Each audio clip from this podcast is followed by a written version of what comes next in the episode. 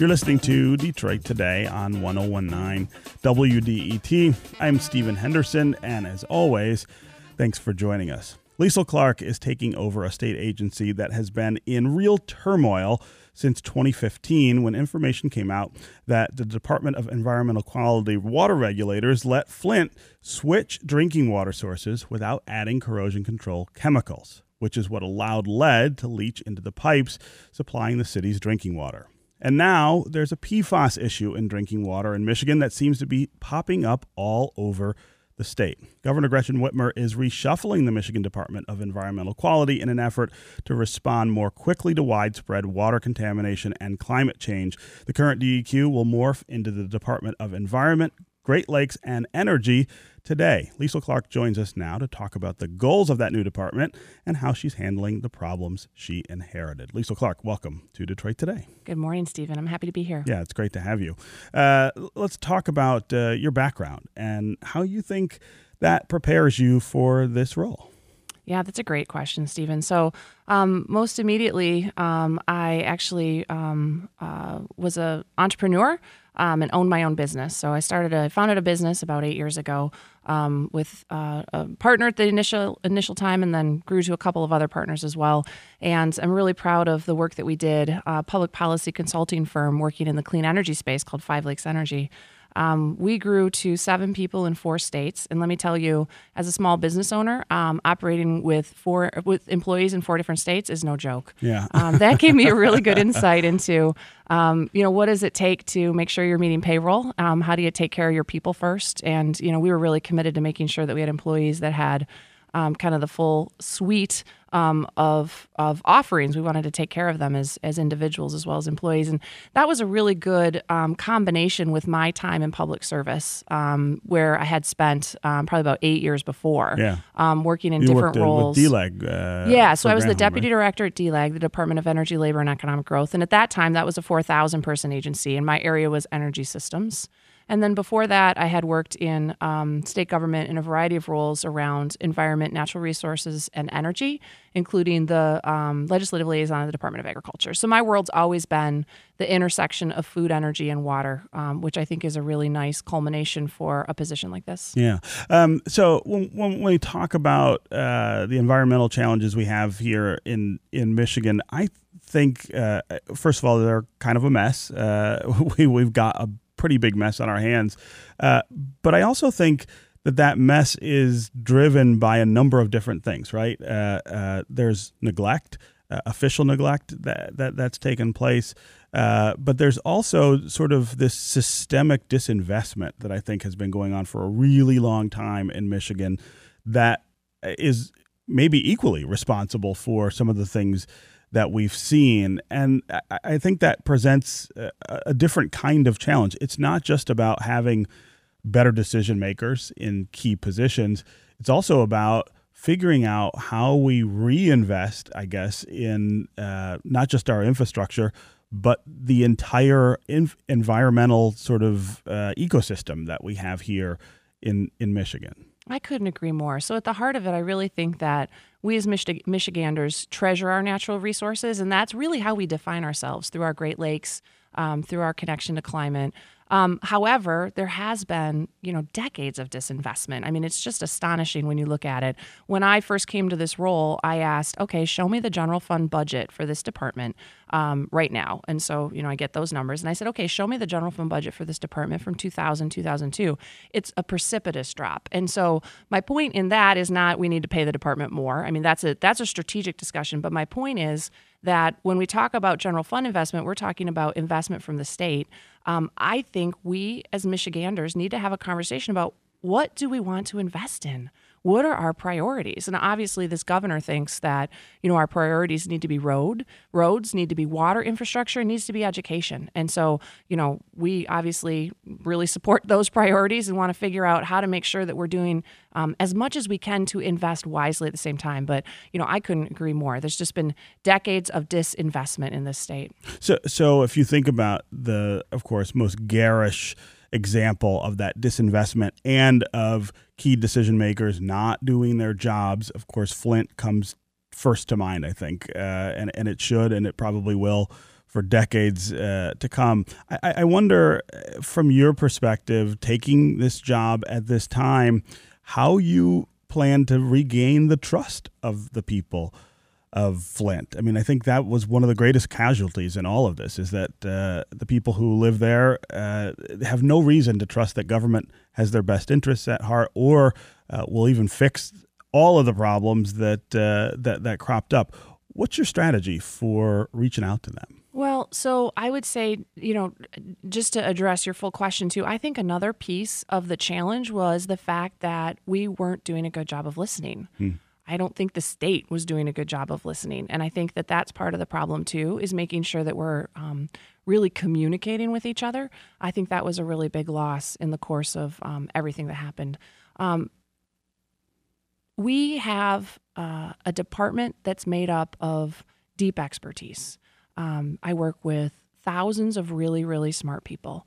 Um, the trick becomes, um, to your point, what is that level of trust? What is that um, uh, ability to um, for the for the public to know that they can lean on the trusted experts, the scientists that have their backs, that are looking at um, the different data that's involved, helping them understand what is what is a, a safe level of risk because we all know that in the world what we're trying to do is we're trying to mitigate risk right um, is is with our drinking water as well as with simply a drive home right? There's always risk involved. The question is how can we get to the safest possible level of risk? And in order to do that uh, we have to have um, the smartest scientists that we can um, but we also have to have the trust and we have to have that regular back and forth um, so that we can um, have that have that foundation from which to work. Um, so you know, I agree. I think that it's a uh, it's an important uh, component of what's happening, and it's an important part of um, the decision making for me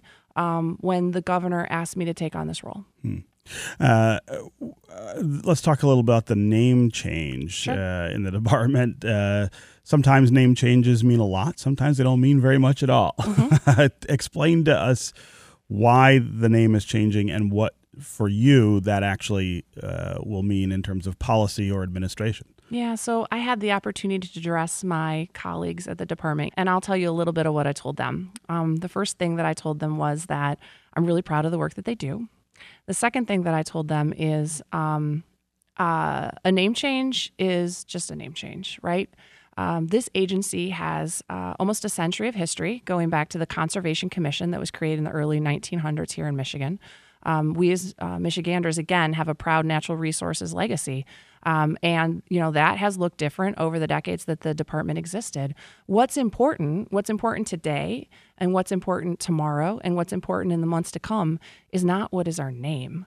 What's important is how do we do our jobs? How do we show up for each other? How do we show up for the people of the state of Michigan?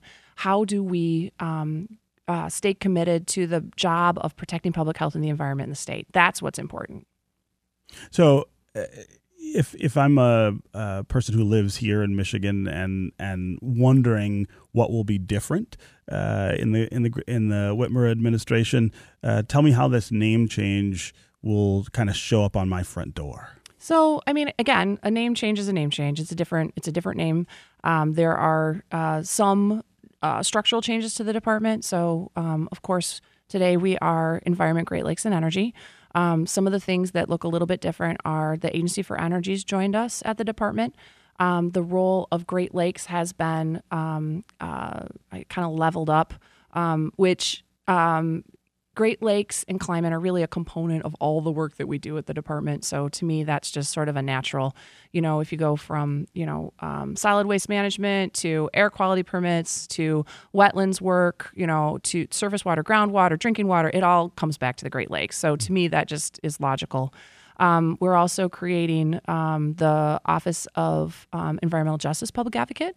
I am super thrilled to have Regina Strong on my team, um, who's going to be leading that effort, along with um, some of the great environmental justice folks who've already been at the department, Katie Cruz and some others. So that's going to be um, a, a, strengthening of that dialogue with communities.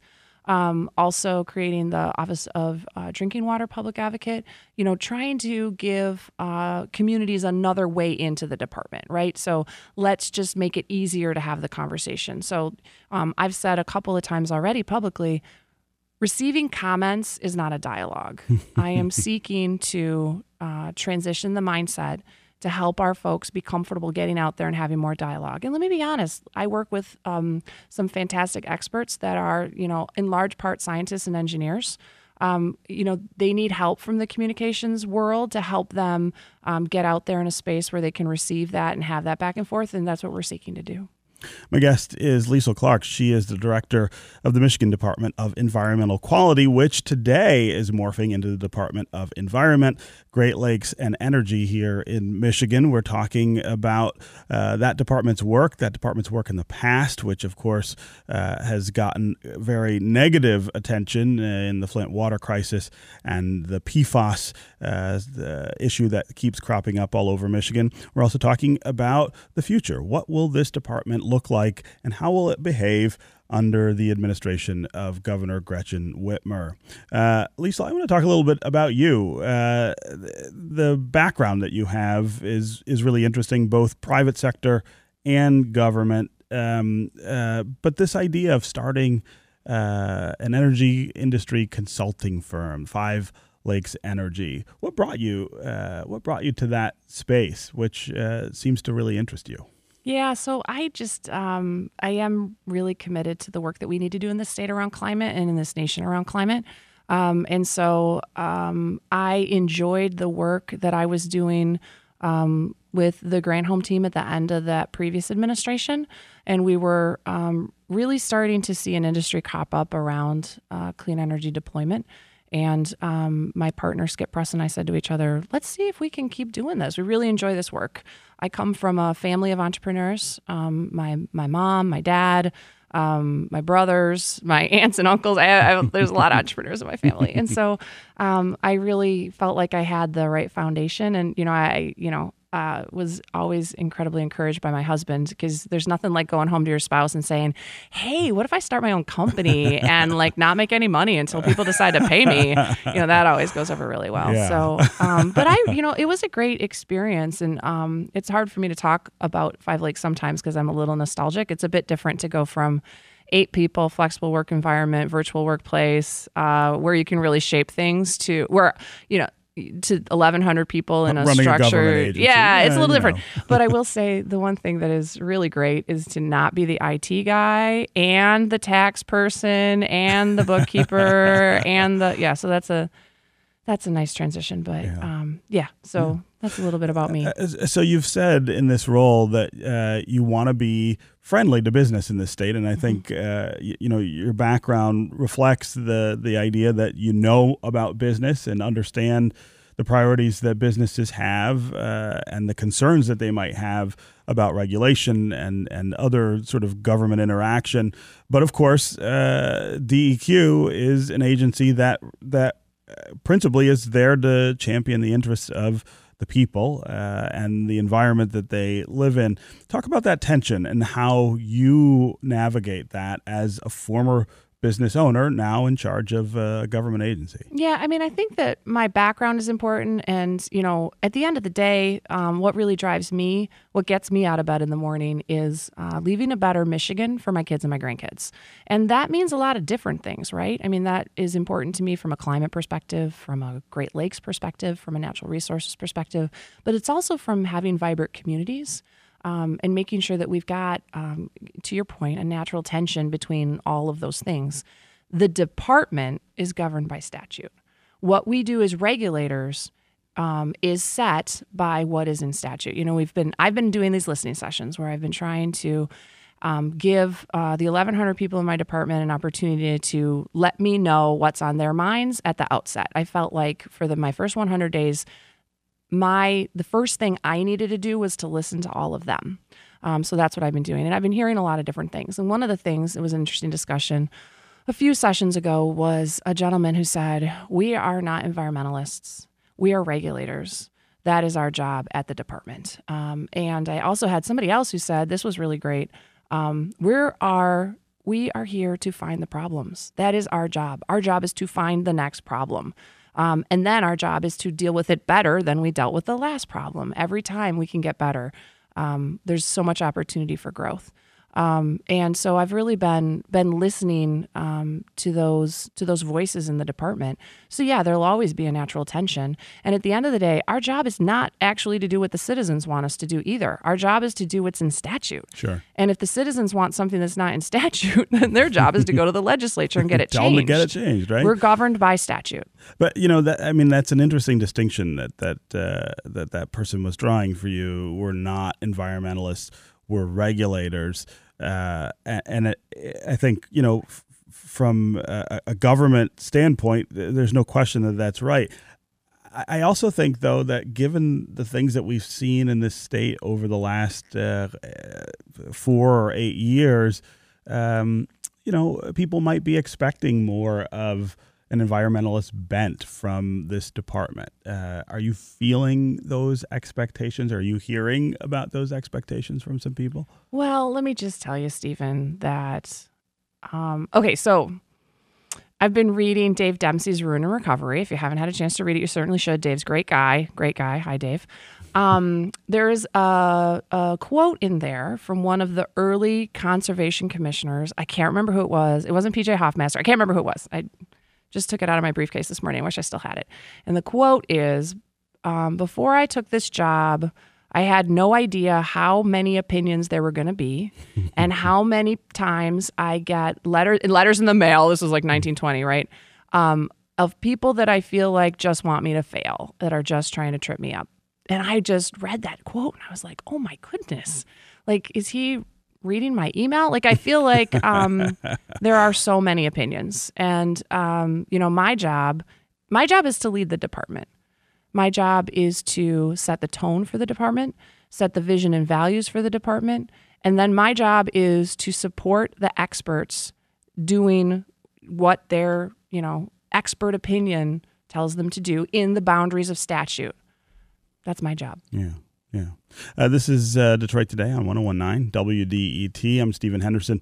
And as always, thanks for tuning in. My guest is Liesl Clark. She is the director of the Michigan Department of Environmental Quality, which morphs today into the Department of Environment, Great Lakes, and Energy. We're talking about all of the things that we've heard happen here in the state of Michigan over the last four or eight years that have to do with DEQ and its performance. We're also talking about how that might be different in the future under Liesl Clark and Governor Gretchen Whitmer.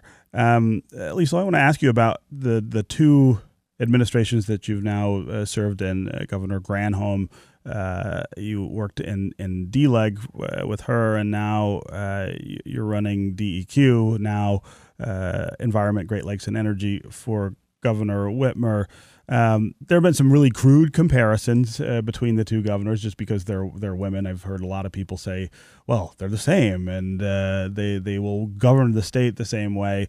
Of course, those are are are ridiculous. But I do wonder if you can draw for us maybe some contrasts between uh, the way in which uh, those two administrations are approaching these issues. Are there differences that uh, that people ought to be mindful of?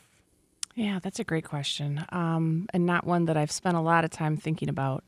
Um, and it's it's early too, right? Uh, it's early it in the Whitmer early. administration, and we want we don't know as much about what she's going to do because she's only been there, you know, a couple of months. But, well, I'll uh, be honest too. Um, I really enjoyed um, uh, the work that I did for the Granholm administration, um, but it was at a very different level than at the work for the for the Whitmer administration. Um, and so I also think that um, I have some insight into both those offices, but I don't feel like it's at a it's at a comparable level, if that mm-hmm. makes sense. Mm-hmm. Um, and of course, you know, eight years have passed, yeah. and so you know things look a little bit different. I will also say that um, those were some economically very challenging years in they Michigan, as I think we're all super aware.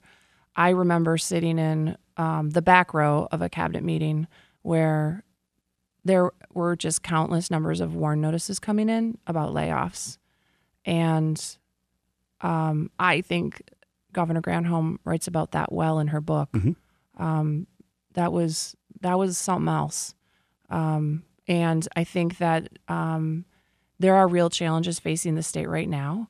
And I think that people that are kind of aware of the trajectory of state government, back to your kind of first opening conversation, we started disinvesting in Michigan in the early 2000s, mm-hmm. and we have not fixed that. And we did that, we, I'm saying we broadly, we, the state, chose to do that because of challenges we were having economically. And we have not made a different decision yet. And I think that um, those early disinvestments, it it's kind of like your kind of your home maintenance, right? You don't really see much, right. and then it catches up with you. Mm-hmm. Flint is a huge example of it catching up with us, of disinvestment and of systemic decisions that were made across the state that led to that. Um, and I think we're, you know, I think we are all seeing it every day from a roads perspective. Um, you know, I, I, I think we've got to think very thoughtfully about what do we value. I can tell you what my values are, you know, and I, I'm curious what your values are. And we as a state need to decide what our values are. And I think that um, Governor Whitmer has really laid out what her values are in that budget. And that is what she values. Um, I have so much respect for the fact that that budget is, to me, um, hard, hardly honest. It's so honest. It's a hard, honest look at what are our finances and what are the challenges that we're in and how do we support those three if those are our three priorities roads water infrastructure and education. And you know we can all argue about what our priorities are. I think that's a pretty good top three list. Um, how do we pay for that right? And so for example we're going to have challenges implementing the new lead and copper rule here in detroit. We have 125000 lead service lines that must be removed the question, and everybody agrees with that. The question is the pace and how do we pay for it? That budget includes um, tens of millions of dollars to support service line replacement. Is it enough? No. Does it help? Yes. It also includes dollars for hydration stations in schools. So the question becomes, you know, what is our philosophy as a state about what do we value, and then let's put our dollars where where we val- what where our values are. Okay, Liesl Clark, Director of the new Department of Environment, Great Lakes, and Energy. Thanks very much for being here with us on Detroit Today. Thanks for having me, Stephen. It's been yeah, fun. And good luck. I appreciate it. That's going to do it for us today. I'll be back tomorrow. I hope you will too. This is 1019 WDET, Detroit's public radio station, a community service of Wayne State University. I'll talk with you again tomorrow.